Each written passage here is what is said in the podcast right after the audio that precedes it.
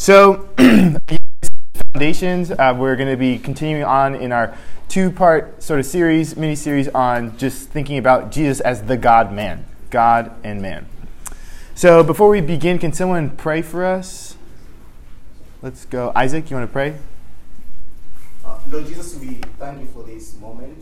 Um, it's prayer that today we're going to bless us, open our minds to learn and to, to apply what we learned today. In your mighty name we pray. Amen. Thank you, Isaac. So, we are continuing on in our, our series of uh, Jesus as the God man. And so, if you remember from last week, our main idea was simply beholding the glory of Jesus as God the Son incarnate is vital for both our hearts and our churches. Again, that was beholding the glory of Jesus as God the Son incarnate is vital for both our hearts and our churches. Hearts and churches, okay? And so last week we looked at beholding the glory of Jesus as God the Son incarnate. And so we talked about how we are primarily exercise, uh, our exercise is a effort in beholding glory, not a heady thing, but a heart thing. We want to see who Jesus is and his the beauty of his person. That's going to help us to love Jesus more, and we need to think about him rightly.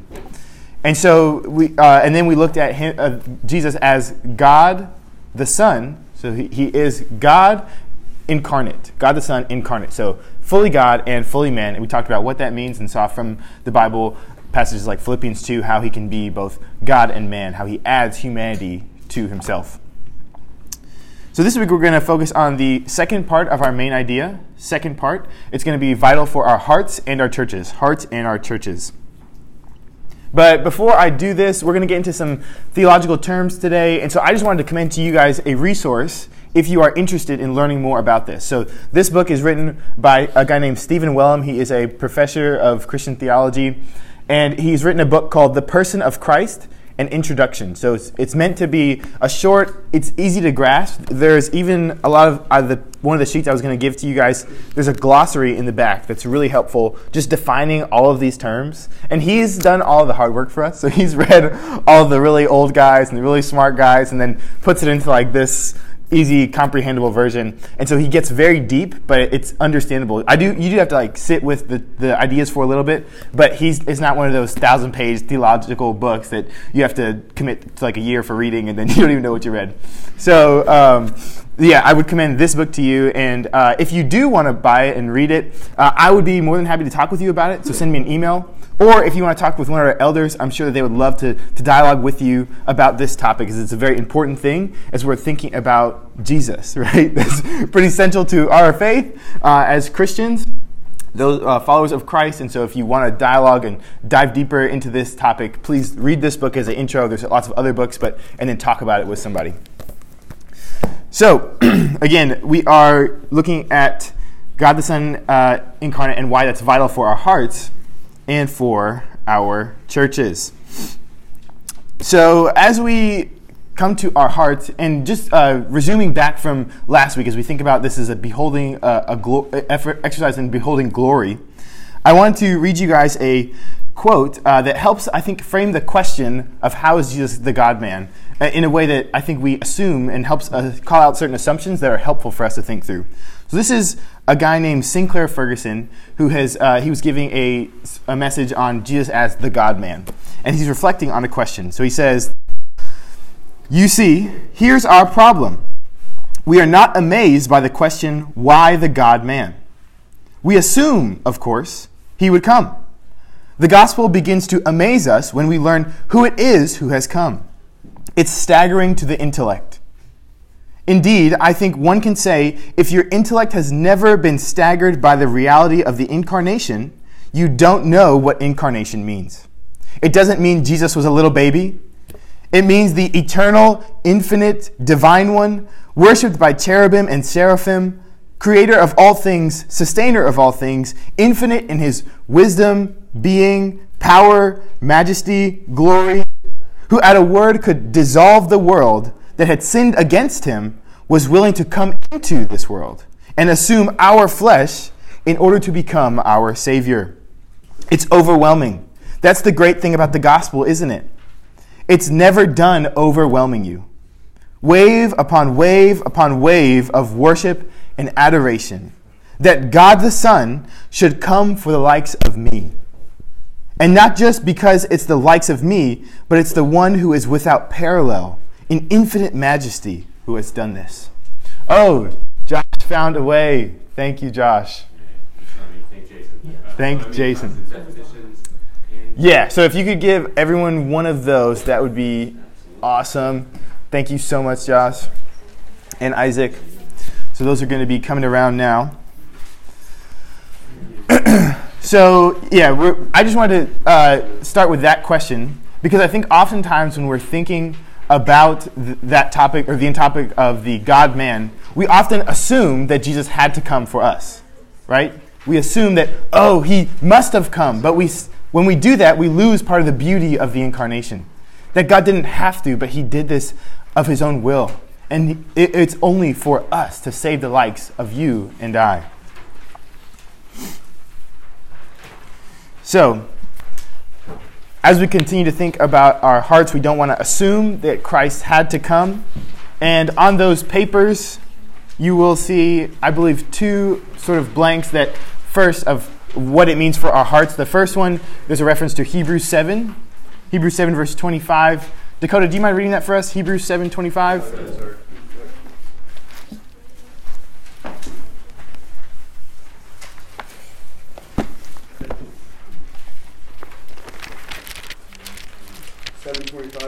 Yes. Consequently, he is able to save to the utter, uttermost those who draw near God through him, since he always lives to make intercession for them. Yes, thank you.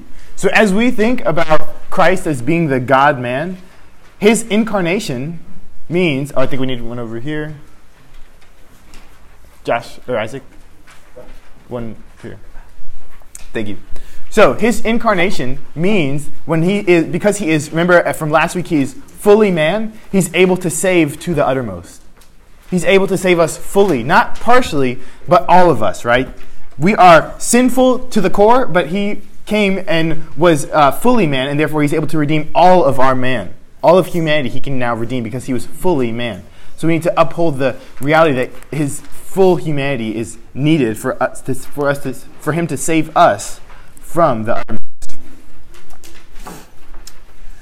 And this is quite comforting, isn't it? I don't know if you ever realized if how just sinful you are and how bad you are. And if you haven't, it's probably going to happen at some point. Um, but you're going to realize one day that you are sinful, not just a little bit, but to the core. And so it's very comforting to know that Jesus can save your full being because he was fully man. Second, He's able to sympathize with our weaknesses. Sympathize with our weaknesses.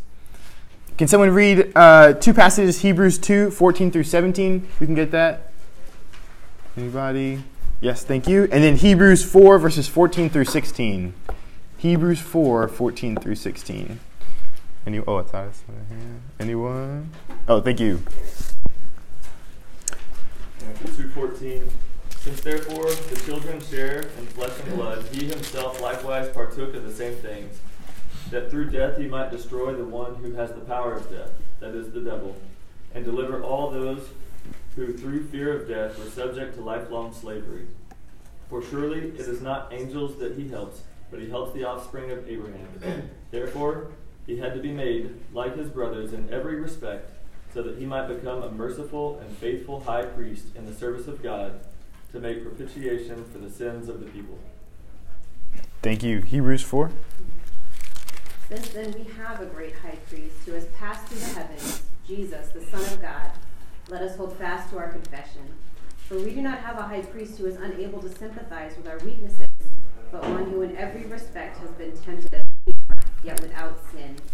Let us then with confidence draw near to the throne of grace, that we may receive mercy and find grace to help in time of need. Amen.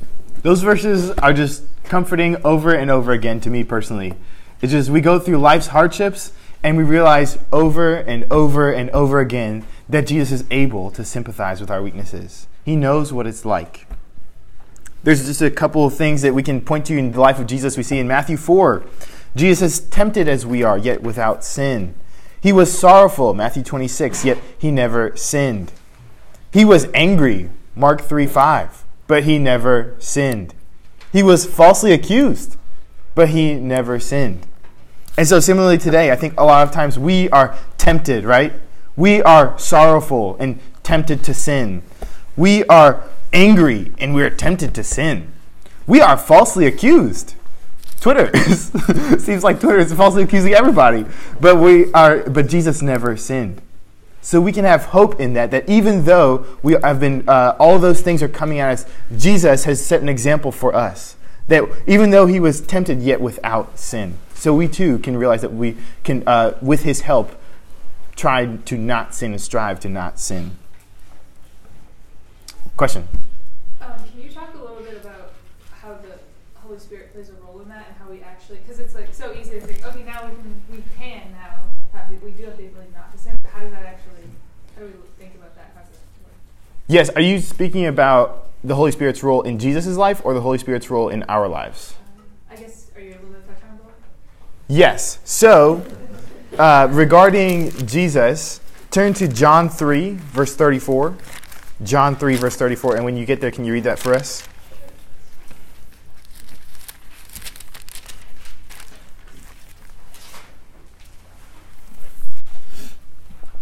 For he whom God has sent utters the words of God, for he gives the Spirit without measure.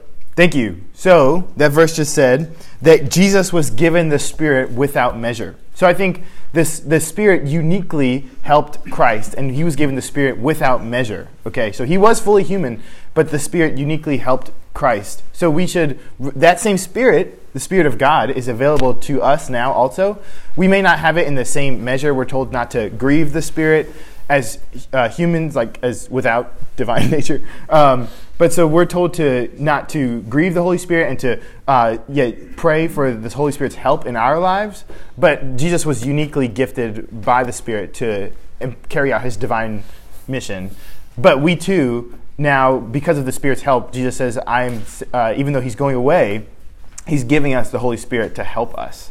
And so that's a, a, comfort for us that even though we probably won't be, well, definitely won't be sinless, we can have the Spirit's help and strive to, to, to not sin. Does that make sense? Mm-hmm. Does that answer your question? Sort of. So for the second part, Yes. Is it, is it that we are a new creation and then now we don't have sin, or is it because strictly because of the Holy Spirit that we have the ability not to sin, or not that we don't sin, but yeah, that we have the ability not to sin? Yes. So I think, if I'm understanding you rightly, you're saying, is it that by nature, by virtue of being a new creature, new creation, we don't desire to sin anymore? Or we, we have the ability not to sin, or is it because of the Holy Spirit now that we have? This, uh, is it that how we're able not to sin? Does that make? Yeah. So if now that we're a new creation, we don't desire to sin, or is it because of the Spirit that we can't sin? Yeah. Yes. But but that we don't, we're not able. You know what I mean? So, like that, so now we have the capability not to sin. Say it in a different way for me. Like, is it, oh, we, if we didn't have the Holy Spirit, but we're New, creation. new creation, is it that we have the Holy Spirit that we are able to not execute on sin and resist temptation? Like, could I resist temptation only because I have the Spirit, or is it because I'm new in Christ? Yeah. So I think they're kind of tied together. from understanding the question, because Yeah, new creation, right? So promises of the new covenant, like we were talking about a couple weeks ago. The when we're born, uh, we are reborn, and the Spirit now uh, writes the law on our hearts. So it, what was external is now internal. And in addition to that, now at, by, because we have been born, we are no longer, as Romans says, slaves to sin. We're slaves to righteousness. So where we couldn't, everything we did, we were a slave to sin. Now we are a slave to righteousness and to Christ. So does that answer your question? Mm-hmm. Okay. That's helpful. Thanks. Any other questions on that? It's the Spirit who makes us a new creation. Yes. Yes. okay.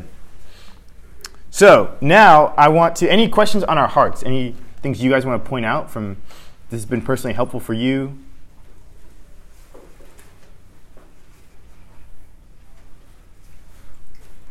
No? Okay.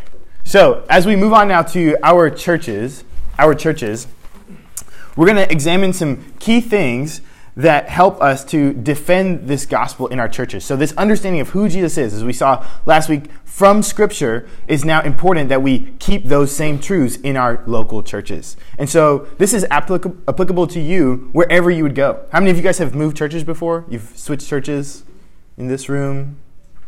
Yeah? Okay, so that's a lot of us, right? and nobody, uh, hopefully, we all can stay at Delray, but sometimes life just has uh, works out differently, and we have to move churches or something. And so this is vital for us when we go to a different church. Should we ever, we want to go to a gospel preaching church.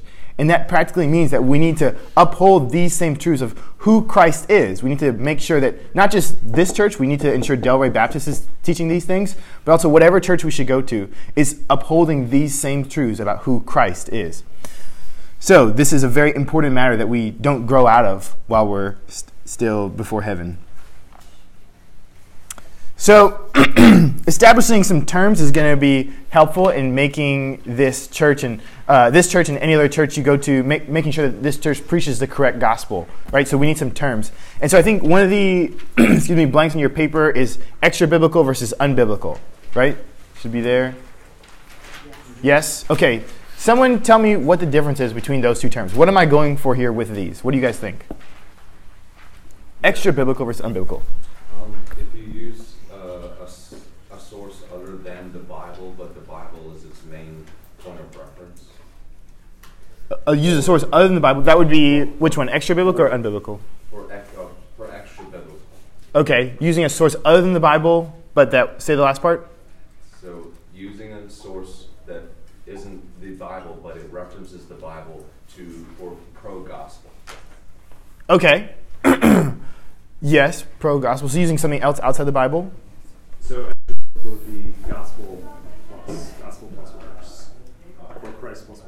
Okay. Unbiblical would be something other than Christ.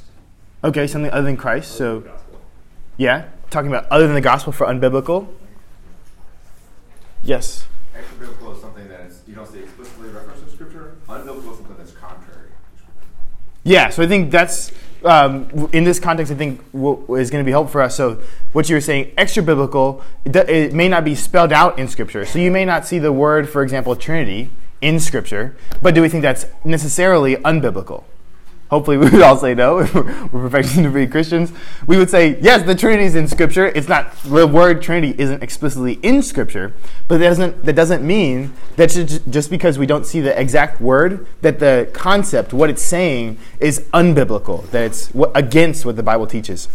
And so, as we get into terms, the reason why I bring that up now is because we should see that these words, even though they may not be like communication of attributes or hypostatic union, those things, those may not be in the Bible, extra biblical, but they are not unbiblical. We're simply using these words to help us in our pursuit of seeing what the Bible teaches about who Jesus is.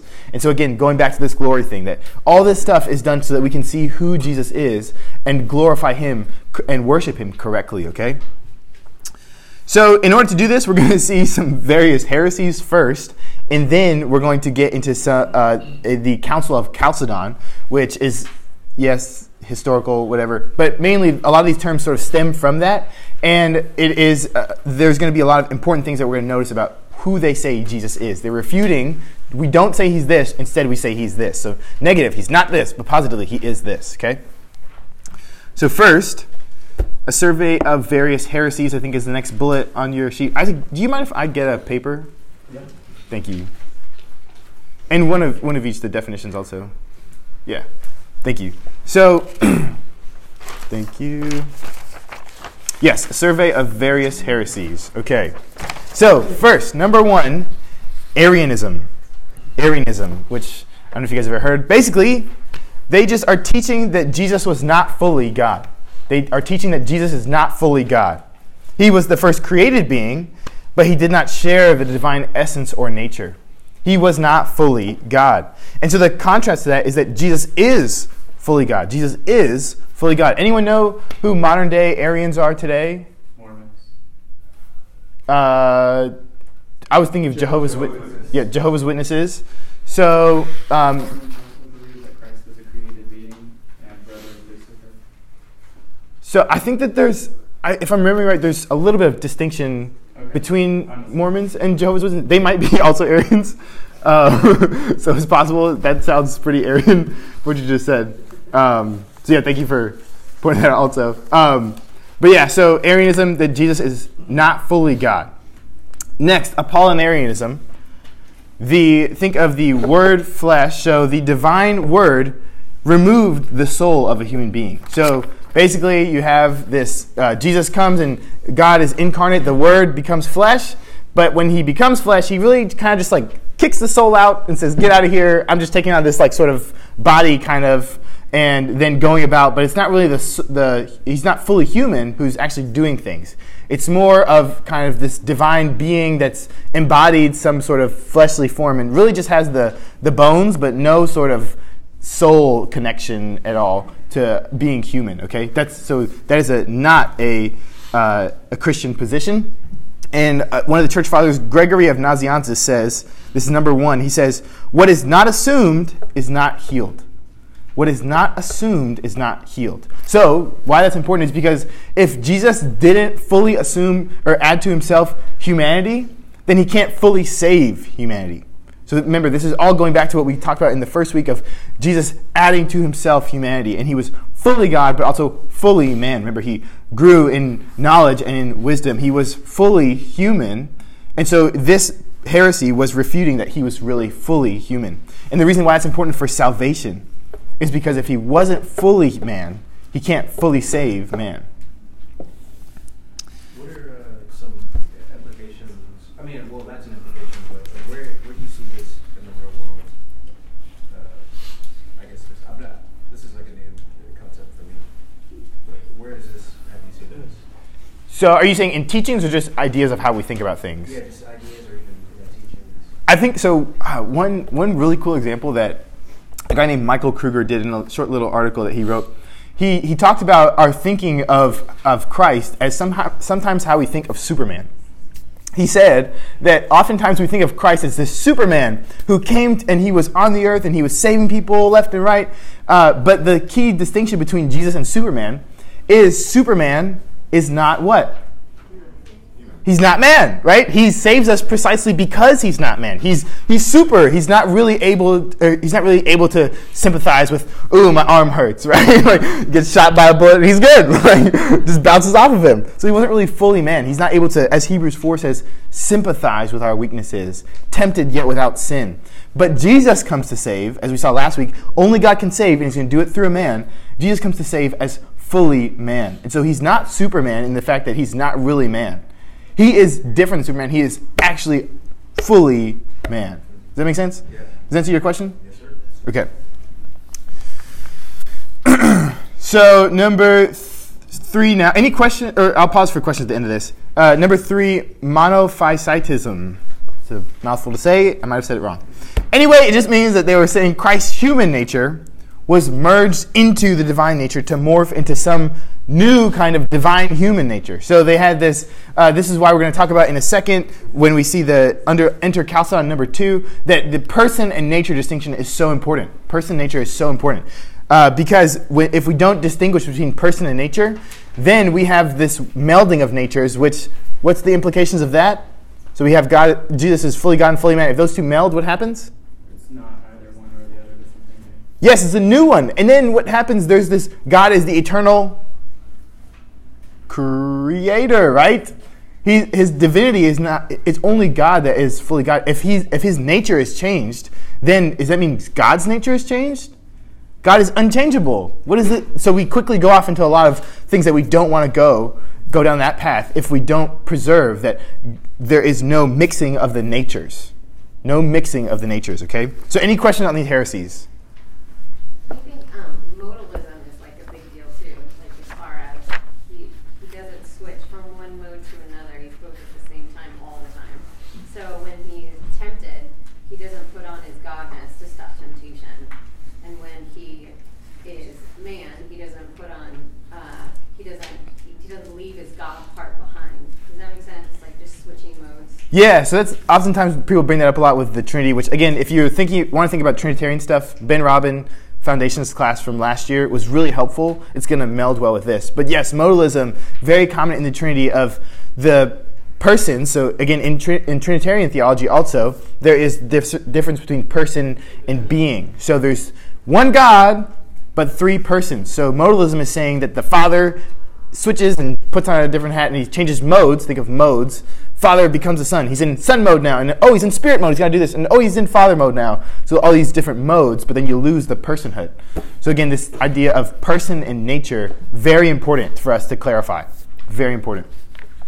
Thank you. Any other questions, comments?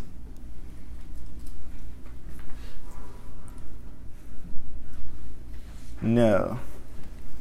Okay, let's move on. so, moving on, we enter Chalcedon now, the Council of Chalcedon, approximately 451 AD. So, it was a long time ago.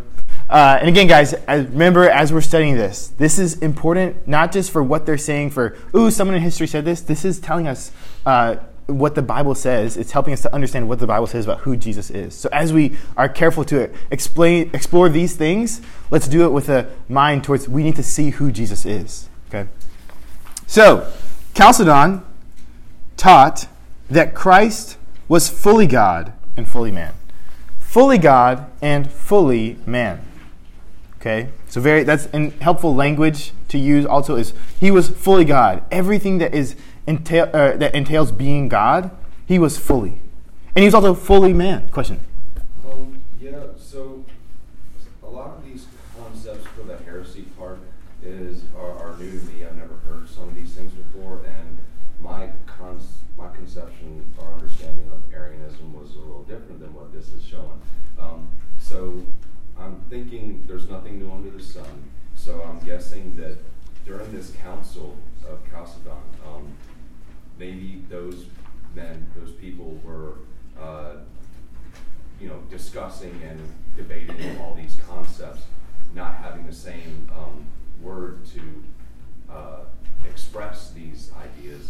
But um, just how is it that even all the way back then, before they had the Bible in printed form for us, uh, that they um, were debating these concepts like it happened not that long ago, you know, back in that day, and yet already they're tearing the gospel and the reality, you know, what happened historically, you know, only a few hundred years prior. They're tearing it up and cherry picking how to tear the gospel up and the truth up like that. Like how did how did they accomplish that other than the fact that we have a sinful, wretched heart?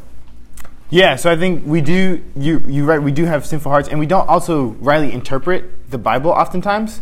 So the what was that? We, we selectively seem to forget certain parts, and then it's like you you go on this like verbiage of uh, yeah blah blah blah blah blah, but then you're missing this one part, brother or sister, and then it's like oh that linchpin. Thank you so much. Yeah, so that's that's part of the beauty of the church, though, right? Is so these councils. Picture Council of Chalcedon. Sounds so official, but just picture some pastors and theologians coming together to discuss who is Christ. Because we're afraid that by teaching certain things, we're going to veer off into some other teaching that is going to be like, ooh, now we're not preaching the gospel. So that's what they're really concerned to do at these meetings, is just to say, hey, are we preaching the right gospel according to the Bible? Okay, so that's their main concern. And you're very correct in saying that we've diverged very quickly because we have to be careful with seeing how does the Bible actually speak about Christ. Because that tells us about, again, we talked about this last week, of the way he goes about salvation is important for us, but also the way that is the Bible pictures salvation is needed. So we have a only God can save, but he's going to do it through a man. And so we need to uphold these things and be careful to yeah, deal with them accurately and in a way of what Scripture actually teaches. But that is also we need help in thinking about that. So that's why we're going back to Chalcedon and why they came together together was because they needed help in thinking through these things. And so we always want to do theology in community with people.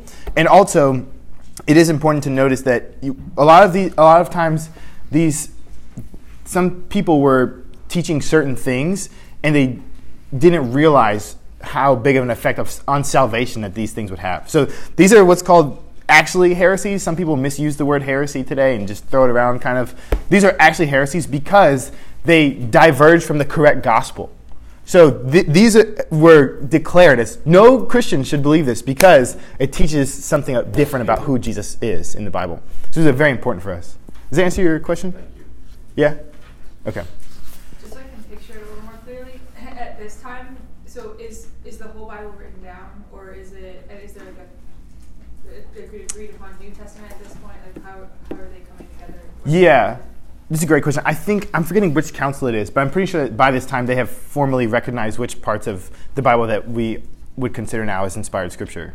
So again, recognize. So not that they made them, but recognize. Ooh, this is these are the books that God has said are scripture. So, yes. Wasn't this the first of the councils? Like this was the first, and the Nicene Creed was was after this. So the Nicene Creed would have been after this one, and I think that's when we got the actual scriptures in. Yeah. Okay. Yeah. Well, fact check me. I believe Nicaea was 325.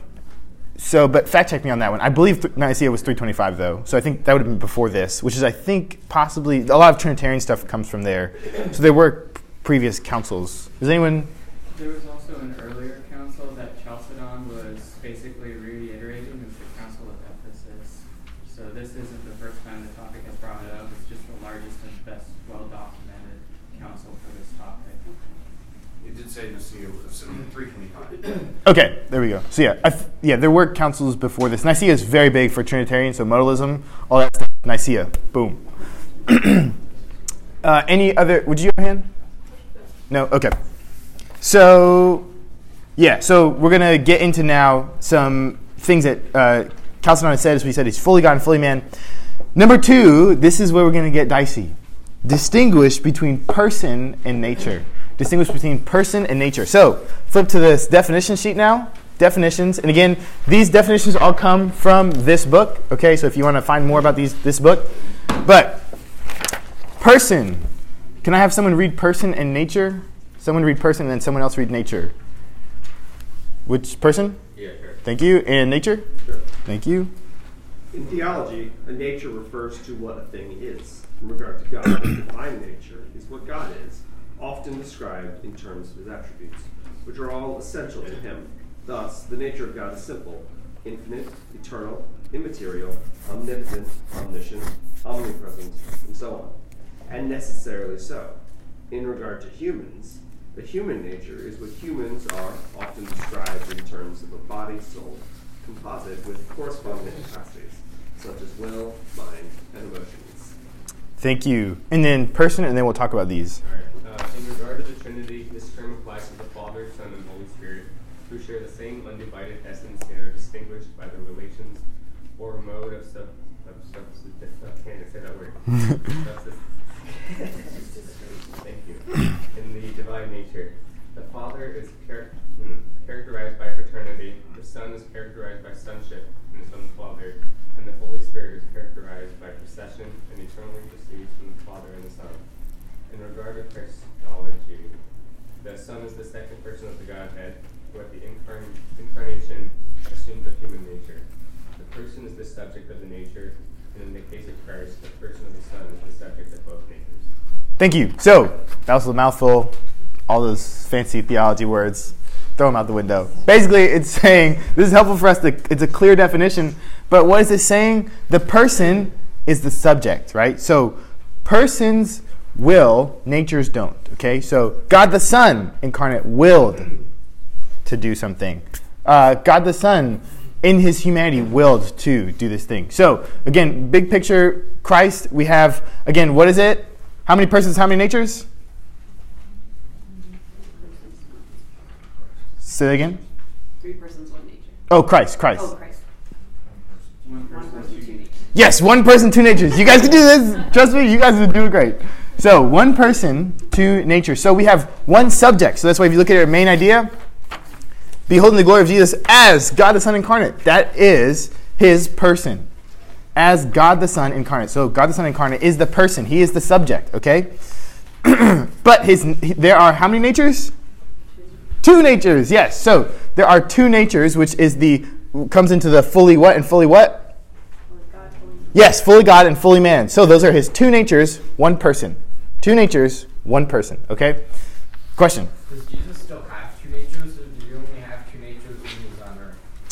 So I think I'm, yeah. So after the crucifixion, again, remember he is raised and we see his glorified body also. So, yeah. So even when Christ, so when Christ dies, he is still, as Hebrews 1 and Colossians 2 talks about, he is still actively sustaining the universe by the word of his power. So he does not stop doing that because then what would happen? Yeah, the world would have stopped, right? If he was not actively sustaining the universe by the word of his power, even in his death, he would have, therefore, uh, th- then there would have been no more. So his divinity did not stop to exist when he was put to death on the cross. But his human, his human nature, again, he's composed of body and soul. Body and soul. And so his body was put to death. His human body, human nature, fully human, so he's body and soul, but his soul was still, uh, as human souls are still alive, his soul was still uh, alive. And does that make sense? Yes, kind Did I answer your question? But did he have like a human nature before he came to Earth, and does he still have one now? No, he did not have a human nature. So, before he came to earth. So, Philippians 2, like we studied last week, uh, he added humanity to himself. That's part of the reason the virgin birth is so important. This humanity was not existent before Christ was actually born. So, when he's born, he's actually his human nature is born. Okay? And now he was saying, even now as he sits at God's side in the flesh, as a with the flesh that was raised, and, uh, and he ascended into heaven. I think that was his, the second his second question. Yes. Um, second question. I, I think so. Again, chat with me back after this. I would want. I love to a- answer that after. I want to give a better answer. So if you have a question, that email me again. Uh, BrettLewis15 at gmail.com. I want to say yes, but I also don't want to speak wrongly. So we'll just do something. I'm, I want to say yes though. Uh, question? So the one person, two nature seems pretty intuitive. So how did the heresies grow out? Yes. uh, So you know, how, did they come? Yeah, so I think there's just confusion because it, this is a very confusing thing. There's nothing on earth that we know that is one person, two natures, right? Everybody you know, everyone you've ever known, and everyone who's ever existed except for Jesus on the earth has been one person, one nature. So trying to make sense of that gets confusing really quick. Um, and so that's why, yeah, there's going to be some later sort of clarifications that on the back of making sense of Chalcedon, because they're going to wonder how does how does it work that the two sort of natures how do they communicate where does where does that happen? How is there one subject who's acting but in a different nature? Does that mean natures are like mixed? So but we don't want to say that. Does that make sense? Yeah. Did you have a specific question on that? Yeah, I was just wondering generally. Is Yeah. How did the leaders of these heresies, you know, what made them think, oh well, you know, the one person, two natures is not correct. I'm going to start promoting this other idea that evolved into the heresy. Yeah, I think it was just a mixed reading of scripture. They tried to make sense of things that were not there, and so the church together categorically rejected them saying these aren't Christianity. But we're just trying to make sense of all this stuff because this is confusing stuff, and we don't really know how this. At some level, there is mystery of how this works out. Okay, any questions on two natures, one person? Sorry, two persons, one nature. Sorry. Oh my gosh, two natures, one person. There we go. I was confusing myself. Any question on that? Okay, let's move on. Number three. Letter or number three. Uh, Christ's human nature did not have a person of its own. So Christ is not two persons. Christ is not two persons. Very important also. Number four, there isn't a new nature formed in Christ. So this is refuting the mono word. Uh, it's talking about there's not uh, there's not one weird new meld between divine and human. Okay, so it's two, uh, there is isn't a new nature. Okay, it's not a divine human melding. Number five on the back, the Son assumed a complete human nature body and soul. The soul, the son doesn't replace a human nature. So this is back to your question about how did uh, when Jesus died, what does that mean? Body and soul. So he's body and soul. That's what it means to be human nature. Okay. Any questions? That was a lot. Okay, I'm going to go through the next one, making sense of Chalcedon. And for each one of those, I'm going to require one question because these are weird, weird things. Okay, so the hypostatic union. Making sense of Chalcedon, number one on the back, hypostatic union. Again, this is on the definitions also. Definitions also, okay? So each one of these things making sense of, they're defined here, okay? so it says, if you look at the definition sheet, Christ's nature is never without a person because it subsists in the person of the divine Son. The eternal Son of God is the person or subject of both natures. The eternal Son of God is the person or subject of both natures. Question? Even one for more clarification? That can count as a question.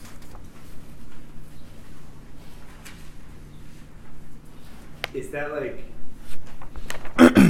human nature is a sub nature of the God nature?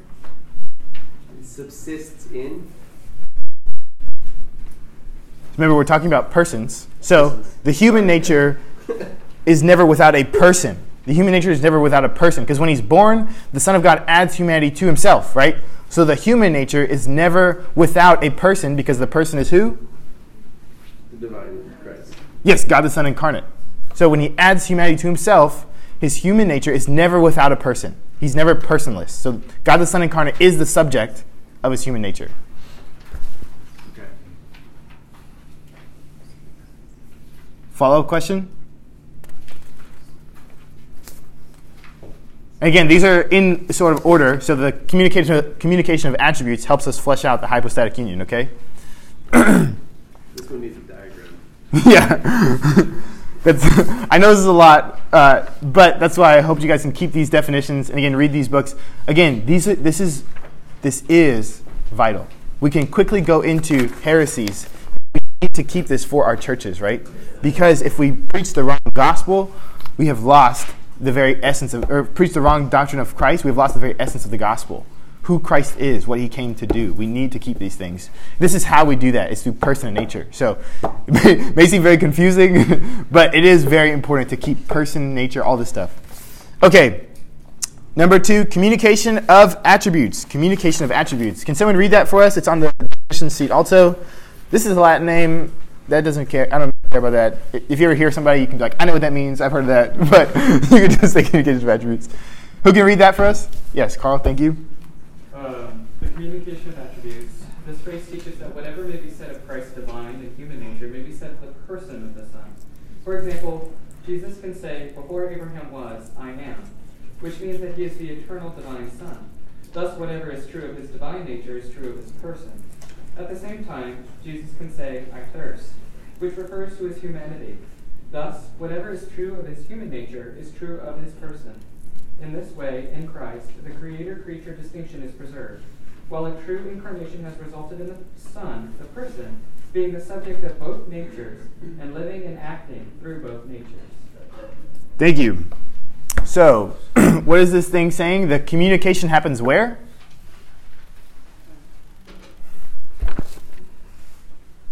Oh, I think I heard somebody whisper it, but yes, person. Okay, so uh, he can say that he is the eternal divine Son.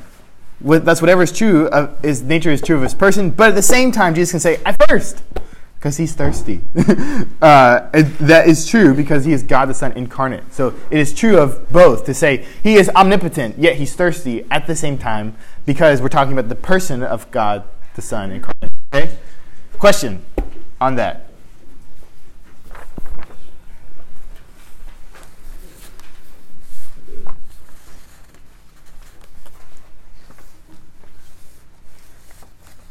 Yes. How do we explain the self-sufficiency of God, but Christ's need for as man? I, I kind of understand, but just how would you explain that to? Yeah, so if I understand your, your question, you're saying how is it possible that God can, or sorry, God the Son incarnate can be both fully God and fully man at the same time? Uh, I guess that's like a bigger question. But Well, just like, I'm just thinking specifically, you said I thirst. Uh-huh. He needs someone to come and give him water or wine, but he's self-sufficient. Yes. Kind of like come down from there, like Jesus, kind of that kind of. Yeah, yeah. So I think that it, we have to realize here that Jesus is being. Uh, this is this pointing to his when he's thirsty. Every time he goes through something that uh, ha- is happens to mankind, we should see it as him being obedient, because he's being obedient in that he's not acting in his divinity, but is being obedient in his human uh, nature and in his divine nature to not go against the plan of the Father, which he in his divinity is in accord with. Okay, he's on the same page. But every time Jesus is thirsty, what does he say uh, when Peter chops the dude's ear off and he's like, Could I not uh, right now call down a bunch of people to kill y'all? Like, I could do this in one second, but I've got it, right? So at every moment, he is being obedient, obedient, obedient. To even when he needs sleep, he was tired just as we are. He was hungry. He was thirsty. He was he was tempted with anger. All of these things, right? Every single moment. That's the beauty of what's going on here. Is that at every single point, he could have, in his divinity, done away with all of his troubles, but he didn't. He was obedient. Does that answer your question? Yeah. I'm gonna follow up with that, and this might be a rabbit trail that we don't want to get on, but is that why Jesus said the Father was greater than He? Because going off that point, the Father didn't have to assume a nature, a human nature. Are you talking about the uh, the not my will? Is it that passage? Is, what passage are you talking about? I couldn't tell you off the top of my head, but where he just basically, well, he says, um, "I'm going back to the Father, for the Father is greater." Uh, John 10. Let me flip there.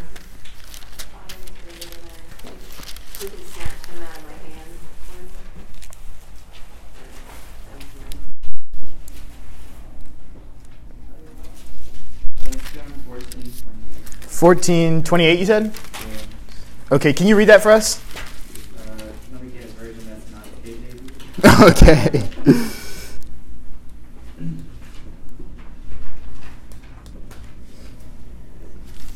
Assuming I have the right reference, or, or John was referring to. You heard me say to you, I am going away, and I will come to you. If you loved me, you would have rejoiced, because I am going to the Father, for the Father is greater than I.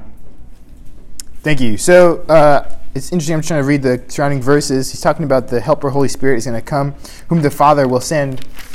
Um, let not your hearts be troubled, neither let your be, them be afraid. You heard me say, I'm going away, and I will come to you. If you love me, you would have rejoiced, because I am going to the Father, for the Father is greater than I. And now I have told you, before it takes place, that uh, when it does take place, you may believe. It's in John 10 too, 10, 28. I give them eternal life, and they will never perish, and no one will snatch them out of my hand. My Father, who has given them to me, is greater than all, and no one is able to snatch them out of the Father's hand. Yeah, thank you. So these are sort of these are Trinitarian passages in both the Father and the Son, uh, talking about snatching away. I I would lean towards that being some an attribute of um, God being like divine divinity. So I'm leaning towards answering this of the yeah the Father is sort of the first like the Father is the one who sins. The Son is the one who is begotten. Uh, so there is like a sort of a ordering, even though there are all co-equal in being God, there is sort of a first person, second person, third person in the Trinity. So, does that make sense? It does. Yeah. Okay. Okay, let's. We have a couple minutes left. Let's get to the extra. Turn again to the back of the paper. Uh, this last, def- last definition. I will read it. It says the teaching, the incarnation. Jesus not only retained his divine attributes, but also continued to exercise them as the Trinitarian Son. Given that the Son now subsists in two natures, he is still able to live a divine life outside or extra, that's the word that's uh, why this is called the extra, outside his human nature. The human nature of Christ, in other words, does not circumscribe his divine life. So Christ is still fully divine. Christ is still fully divine. Okay, for the sake of time, I will take any questions that you guys have. Yes. Um, sorry, guys. Three things. Yes. All right. So one, we talked about the ordering of the persons. Yes. And so just, I think in the first, uh, the first question of Westminster's Catechism Uh-huh. still describes the Trinity, though there is that ordering. Yeah. Father, Son, Spirit, equal in power and glory. Yes. So I think that's not to be lost. Yes. Very good. And then two, um, not that we have time to go into it, but I assume there would be like biblical references to uh, like provided throughout the outcome of the, the Council of Chalcedon. Yeah. We could reference all of this. Yeah, so that was my intention with last week was to go back to those passages because those passages are all foundational for this. So email me if you want, and I can send you more like detailed outline also of like, ooh, these are like some scriptural support. But I think the teaching we find in the Bible is that, but these are just clarifying sort of that stuff. Okay. And last one is just uh, for either someone not yet a believer, Yeah. or for a young believer. Um, yeah, I mean, this could be intimidating or just hard to work through. Yeah. So, what would be your thoughts or counsel toward not losing the gospel and sorting this stuff out? Yeah, so I think that's a great question. I think a this stuff th- that's why I try to frame it. We want to see who Jesus is. So just keep going after him day by day, looking at, ooh, how do I learn who Jesus is? How do I know more about him? Maybe you, you just reading the Gospels and you're just being delighted or delighting in who Jesus is. Like, ooh, he did this. Wow, that's awesome. Uh, these things are important for us to uphold, but they take time. And so it's okay if it's big and scary right now. It's big and scary to me, and I, this is a mystery. So don't think that there's going to be a point to where you just come and ooh, one person, two natures makes a ton of sense to me. Uh, I think that it's we can be okay with not knowing everything. We don't need to flesh it out. What we uh, look back to the crystal clears of the gospel, uh, which we talked about last week. Only God can save, and He's going to do it through a man. And so be thankful that Christ is both fully God and fully man. He is able to save to the uttermost and look to him now for help in weakness. Any other questions? We have one more question time. No. Okay. So I just wanted to conclude, sort of in that same vein, uh, Philippians chapter 3, verses 8 and 9. I know this is a lot, but I think that this is important for what Philippians 3 is teaching us. It's Philippians 3, verse 8.